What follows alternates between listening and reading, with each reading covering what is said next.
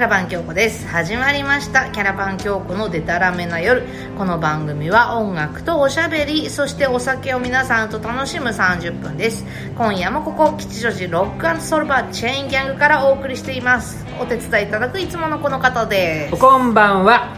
先日あの横浜の仕事の現場弁当が崎陽軒でしてね。おシューマイ美味しかったですよ。荻窪店も頑張れ。ハッシーでございます。崎陽軒大好崎き陽軒はねやっぱりマスターピースですから。私福井帰る時絶対買って帰る。えそうなの,、うん。あの新幹線乗って帰ると。そう。で必ず横浜駅でしなんだシューマイ弁。まあ東京駅でも売ってるもんねシューそうマイ弁当はね。東京駅で買ってああもう品川着く前から食べ始める。そうないやいややっぱり横浜で食べるね崎陽軒はうまいですよ。あやっぱそうですか。うん、でもねあのうちの近所にも実はお店があるんですけど、あね、そうなの？そうなのえよどこに？で荻窪なのよ。はいあそうなの？そう。半半年ぐらい経つんだけどね。ちょっと心配なんだえーいや何？駅のルミネの中とか？うん、違う違う違う違う。あのうん商店街あの通り沿いというか細かい話になりますけど青梅街道沿いというかうね めちゃめちゃローカルな話。ちょっと心配なの。そうなんだ。あのなんだ崎陽軒の枕とかね。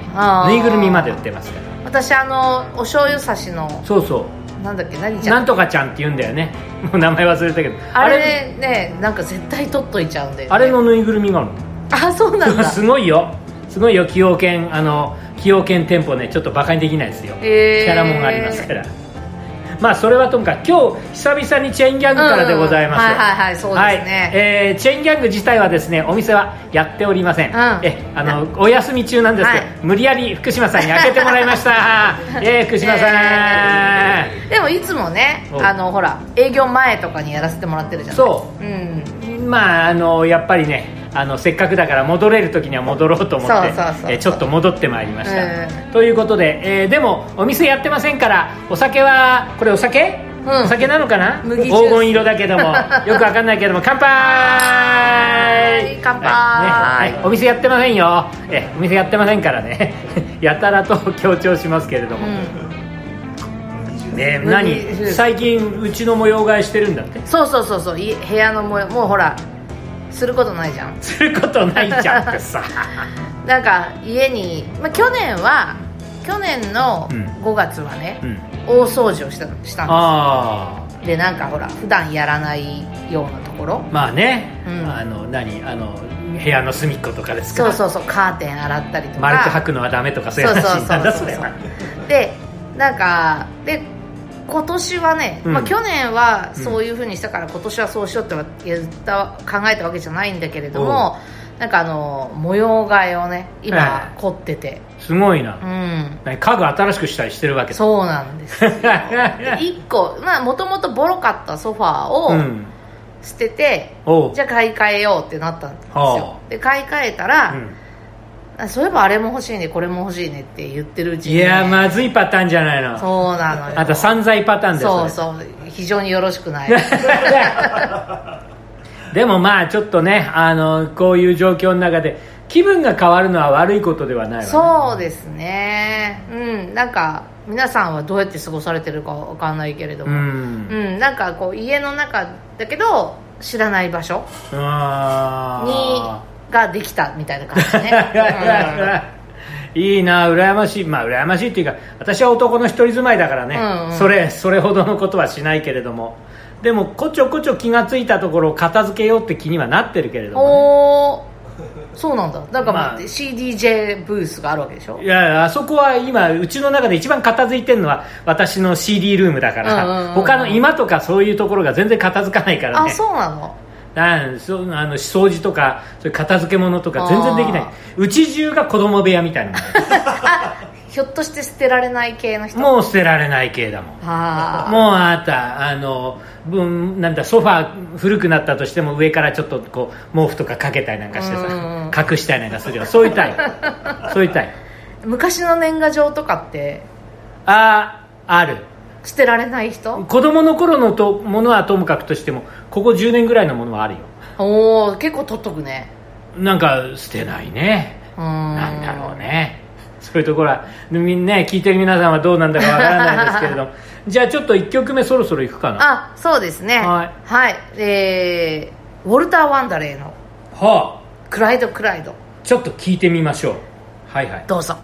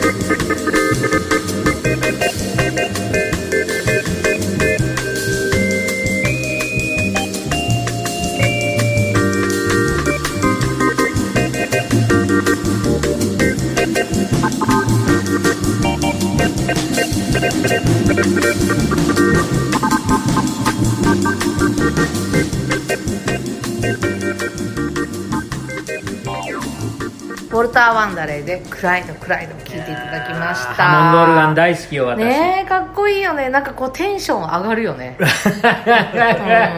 なんかこうちょっとこうブーッとこうねなんていうのかな。あんまり澄んだ音じゃないよねそうそうそう。ね。でもそこがね味があるの。そう。で今ほら梅雨入ったじゃないですか。まあまあまあ東京は入ってないけど。まだねうん。うん。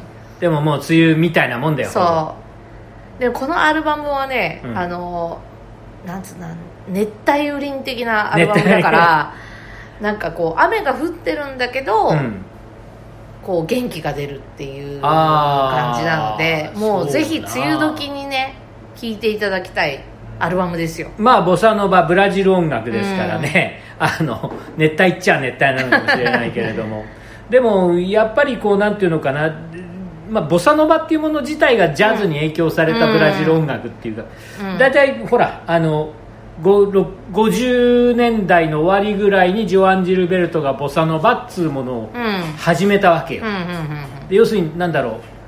ボサノバのノバっていうのはうん。新しいっていう意味だから、ほうほうほうほノバヌーボーです、ボサは、ニューです。でボサはあのねなんていうのかな勃興するという起きる。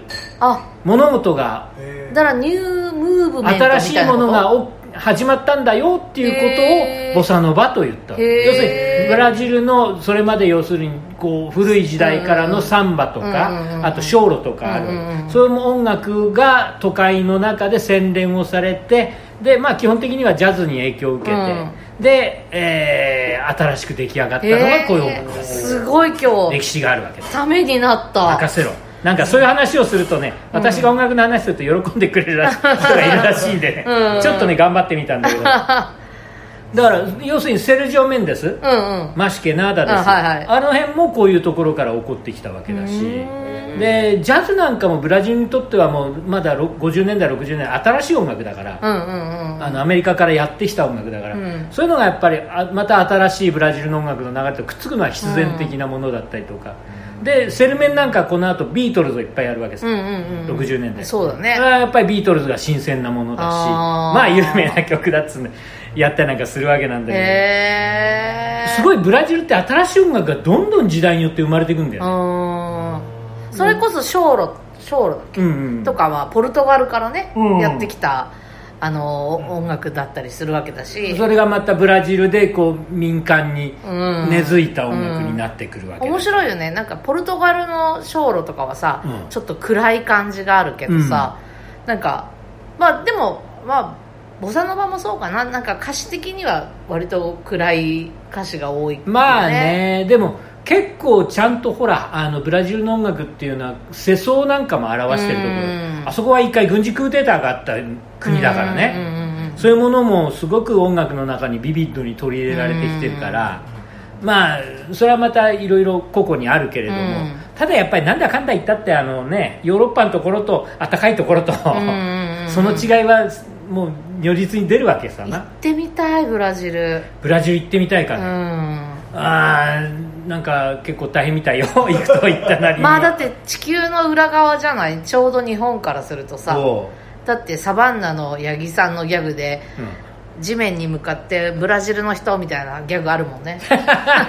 それ結構昔からそういうのあるよ、うん。あの掘っていくと裏出るとどこみたいな、そうそう。だだだからあれでしょ？うんなんか前の総理の安倍さんはあああれね。マリオで出てきちゃった。なんだもう地球の裏側だから。考えたくもないような演出でしたけど。土 そうだリオオリンピックってのがあったねそういやね。今更だけどマリオの服脱ぐの早すぎたよね。タイミングで。なんだかもういやでもあとそのジャズって言えばジミー・スミスっていう人がいて、あはいはいはい。ハモンドオルガンうん。を本当にジャズの中に最初に取り入れた人っていうか、うんなんかマイルス・デイビスが「お前さんなんどうやって弾いてるんだ」って、うん。お前さんは8番目の世界の不思議だな」って言ったらしい。ジミー・スミスの。ももうジミー・スミスはいわゆる渋谷系で90年代日本でもすごい聴いてて聴かれててあのピチカート5の小西君がよくかけますけれど、オルガンバーとかでもよくかかっていましたよね。そうだそうだねえ。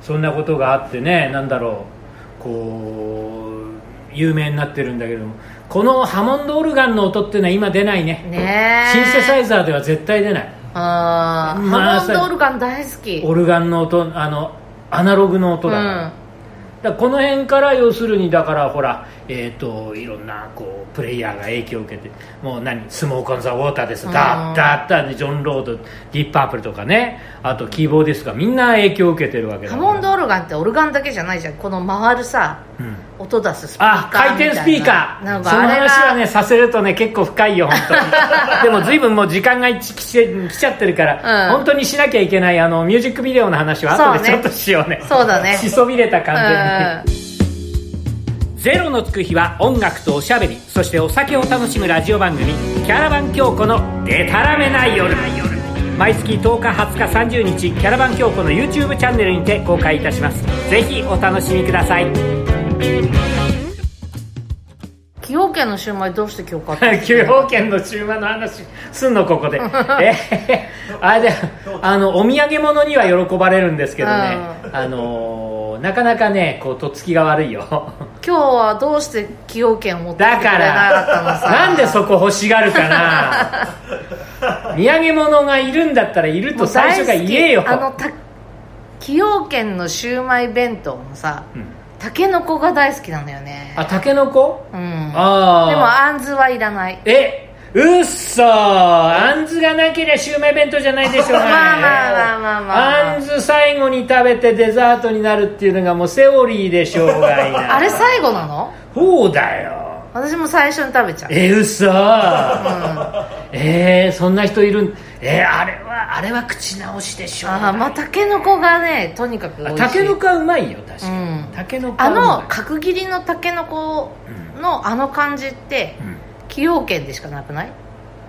ああそうかもしれないな、あまあそんな話はいいか。いやあのいやお家でさ 結構結構ほら多分煮物作る時、うん。たけのこ角にしして作ったりなんかするのあるけども。あんなちっこくなくない、まあそりゃそうだよ、うん弁当だから。あまあまあそう。弁当だから。うちの煮転がしみたいなの入ってたらそれ あのシューマイ入んなくなっちゃうから崎陽軒大変だから本当に。うん崎陽軒そんなに好きだったら知らなかった。大好き。今度考えてくるから、うん。ひょうちゃんひょうまずひょうちゃんか。うんひょうちゃん。おひょうたんのひょうたんのあれはひょうちゃあんちょっと考えてみよあなんかねひょうちゃんの蓋あるじゃないですか。うはいはいはい。あれがなんかねトロンボーンのうん。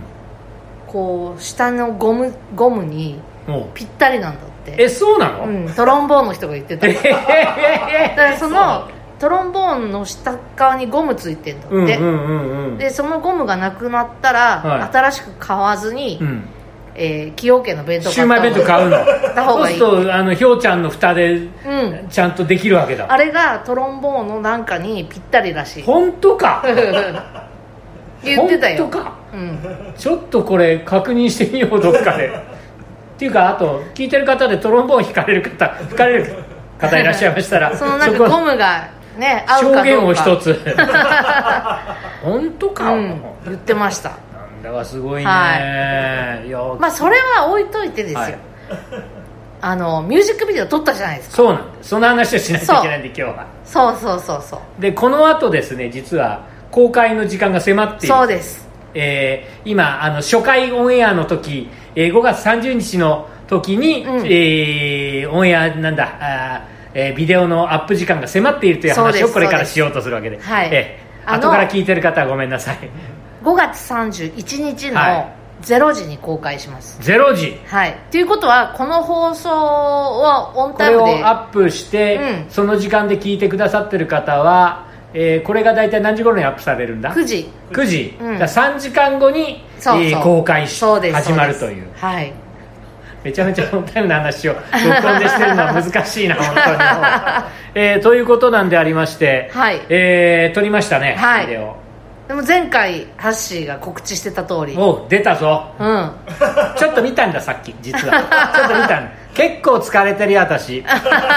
おうもう30秒とかかと思ったほらメモにネタバレ注意って書いてあるええー、いいんだよ俺の分は。あなたあとあなたとほらあのあと誰が出てるかそのぐらいは言っていいんじゃない？うんうん。キャラバン京子が出ている、うん。あとダンサーのナスピちゃんが出ている、うん。あとキャラバン京子のギタリストの、えー、なんだえーえー平野さんとか？平野さんまあまあが出ている、メンバーメンバー全員ね。うん、ああメンバー全員も出ている、うん。そうだそうだそうだ。そうそうそう。あと朗読にまみちゃんが出てくれてるあそうなんだ。うん。あ朗読って言っちゃまずかったね。もう遅いわ。自分自爆しちゃった。もう遅いわ、うん。もうまあまあまあそうやって、まあ詳しくは12時になったらですね。見たらねぜひ。結構びっくりしますよ。ほうほうほう。なかなか凝った作りだかうらね、んものによっちゃあのどこどこのねあの映画とか映像作家の影響がなんとかとか、えー言えちゃいそうなぐらいの、まあキャラバン京子おもう。もうミュージックビデオ3本目ですか言えばそうか。らねそうだえそううだ、ねんえ作るね。頑張ったね。ねえ。それはもう監督さん含め我々も凝りに凝りましたよ。凝りましたよ、はい。ね、あのロケ地にも凝りましたから、うん。今回オールロケなんでね、うん。えーどこだかちょっと見てのお楽しみということで、うんそれはね なかなかいいとこ来ましたよ。そう。でその曲は前回も言いましたけど「はるか遠い夏」じゃないですか、うん。で「はるか遠い夏」のイメージとかって、どうハッシーは？いやだからさ今日ボサかかったじゃない、うん。いわゆるブラジル音楽っていうのはサウダー時間っていうのがあるわけですよ、うんうんうんうんなんかこう心懐かしい感じって、う。んうんうんそれがあるよねはるかもね、うーん。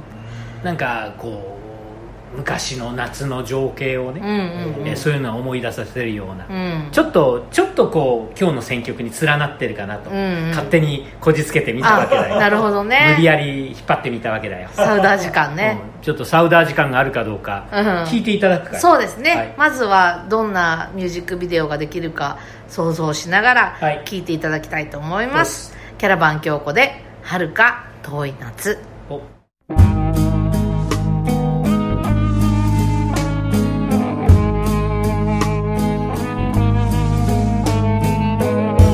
お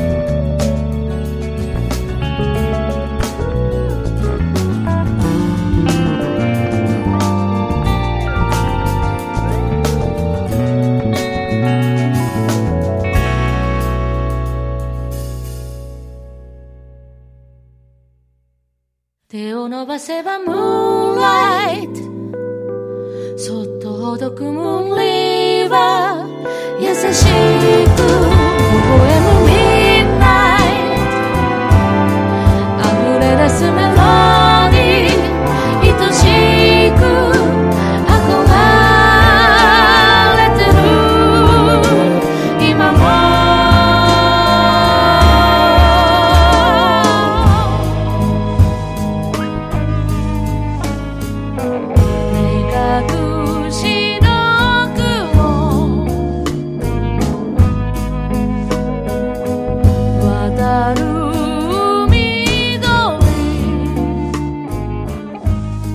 キャラバン京子で「遥か遠い夏」を聞いていただきました。福島さんおかわりもらっていいですか？サウダージって感じ。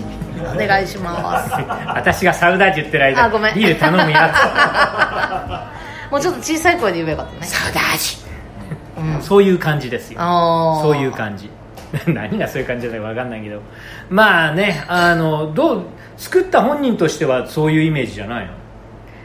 そうね。なんかまあ懐かしくもあり知らない世界でもありみたいな、ああじゃあなんだろう。こう案外なんだアナザーワールドみたいなそうそう感覚もあるそうパラレル感もああるのかなって。もともとあの今聴いてもらったこの曲はさ、あのなんてフックがあるじゃない。うん、うんうんうん途中でこう。うん間にこう転転換があるからうんうね、ん。なんかそこがやっぱなんか面白いなっていうのがあって。ああもうこうん。やっぱりこれはこの展開は構成は非常に面白いなとうん。私も常々思っていて。もう初めてこの曲のデモをもらった時に、うん。あ違う曲が間に挟まってますけどこのデモで合ってますか平野さんって。ギターの平野さんが曲を作ってくれた。そうそうそこれはえっと一応視線詩が先だっけ？ううん曲曲線線か。うん曲線。曲が先か、じゃあ一番最初にこの展開のある曲を平野さん送ってきたんだ。そすげえな。うそんでん？これどういうこと？って思ったら、うん。あまた元のテーマに戻ったと思って、うんうんうんうん一曲なんだと思って。まあ こじつけて言えばジャズ的な展開とい言えなくもなかんべというかなんかこうテンポもノリも違う、うん。ねなんか不思議な。曲線でこれを送ってくるっていうのはなんか意図があったのかな？それあとなんか聞いてみたいな。ソロもねうん。ベースソロなんですよ。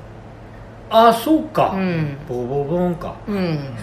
そう。なんかこうギターソロとかじゃなくとか、うん。オルガンソロとかじゃなくて、ベースソロっていうところもなんか面白いなってなんかね。普通じゃないとまでは言わないけど、うん、うんなんかあんまり今までではなかったかなってなんかあんまりないアイディアがたくさん詰まった曲なのよね、うん、そうかそうか。いやねえそのとにかくこの展開このテーマ考えた最初にて考えたってのはどういうところなのかなってちょっと平野さんをそうそうそう。呼び出してだな。問いたださなければいけないうんかもしれない今度。聞いてみたいです、ね、そのうち番組でね皆さんと一緒にですねちょっとね。平野さんの話も聞いてみたいと思ったりなんかするわけなんですが、うん。いやーだからねあのビデオも3本できてはい。であとこの先ねあのちょっとまだキャラバン京子としては企画も企画そうですというかやね。まりたいこともあたなんかこううん。やりたいことはね今いろいろ考えてるといろいろ考えてる。模様替えが終わったら。部屋の模様替えか、うん。部屋っていうかお家やね、うあなたのお家は綺麗にしてるからね本当に。んうち何でも捨てるからね。何でも捨てる、ん。そう。あの前回あのお京子宅からお届けしておりましたけれども、うん。実に綺麗にしてるんですよここんち。整頓も綺麗っていうされてるし。かまあ物が少ないよね。まあそうだね。うん、物が少ないが、うん。じ綺麗じゃなくても綺麗に見えることだと思う。でも本当そう思うよ。まあそれは言える、うん、うんいやなんか羨ましいと思う反面僕にはできない。ああもう物いっぱいあった方が好きな人だから。あだからあのなんだいわゆる例えばそのお店でさ、うん。だからディディン・キホーテさんみたいな感じがいいわけさ。ああごちあんまりゃっとしてる。そうあんまり整理されてるのはねちょっとね 寂しい感じがしちゃう。掃除大変じゃない？え？掃除大変じゃない、だからしない。もうそれはドンキディンキホーテじゃなくディンキホーテは掃除してると思うんだけどうん。あのうちはねしないよ。うん。でもうだからあの一番整理されてるのが CD ルームだから。もうんうんうんうん。う CD を整然と並べてこう。A から並べんの？うんジャンルにけんの一応なんだろうまあジャンルというか、うん。やっぱり一番最初にビートルズがあるわけさ。ほうほうあその前に1枚エルビス・プレスリーが入ってるわけ。ほうほうほでエルビスがあってビートルズがあってそこからイギリスの60年代70年代80年代があってうんでアメリカがつの70 60年代70年代があって、うん。その後パンクが始まってみたいな流れを作るわけですあもう歴史順に並んでるの？っていうか要するにでこう全てはエルビスから始まるわけだ。いやでも一応これ便宜上ね、うんうん。うん私は基本的にやっぱりビートルズあたりから始まってるのがうん。私のリスナー歴だから、うんああなるほどね。あ自分の音楽遍歴みたいそうなそうそうそう。キャラバン京子はどこに入ってるの？キャラバン強化ね。だからねうちは あの三一応3分割されていて、うんうん。えー洋楽のスペース、うん。で邦楽のスペース、はいはいはい。とあと、えー知り合いのスペース これにじはあの沖縄というのが含まれるんで沖縄知り合いのスペースっていうのがあって、これ3分割されていて、うんうん。キャラバン教は知り合いのスペースのところにある、なるほど。なかなか大変あのどこに入れていいかわからないとかいろいろ大変でね。それはそれなりに整理に時間がかかるということであもうはい。時間いっぱいになってきちゃってはい。ごめんなさい、番組では皆さんからのお便りを本当本気でお待ちしております。キャラバン教庫オフィシャルサイトのコンタクトフォームからお送りください。ご紹介させていただいた方にはキャラバン教庫のステッカーを本当に差し上げますからね、はい。えーゼロのつく日はキャラバン教庫毎月10日20日30日ゼロのつく日 YouTube にて新しい回をアップいたします、えー次回は紹介しちゃうね、えー6月の10日アップ分でございます。よろしくお願いします、はい、今夜もここ吉祥寺ロックソウルバーチェーンギャングから聞こえてくる音楽とおしゃべり。キャラバン京子のデタラメな夜お相手はキャラバン京子とハッシーでした。じゃあまた一緒に音楽とお酒楽しみましょう。おやすみなさい。おやすみなさい。デタラメ乾な夜を。杯